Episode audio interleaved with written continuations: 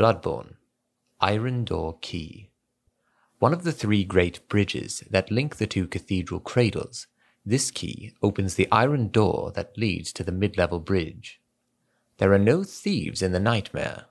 Then why lock a door?